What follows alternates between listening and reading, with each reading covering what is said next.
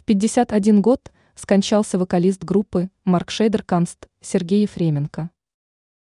Недавно стало известно о внезапной смерти вокалиста, гитариста и автора текстов популярной группы Марк Шейдер Канст Сергея Ефременко. Музыкант скончался на 52-м году жизни в Санкт-Петербурге, о чем сообщают представители группы.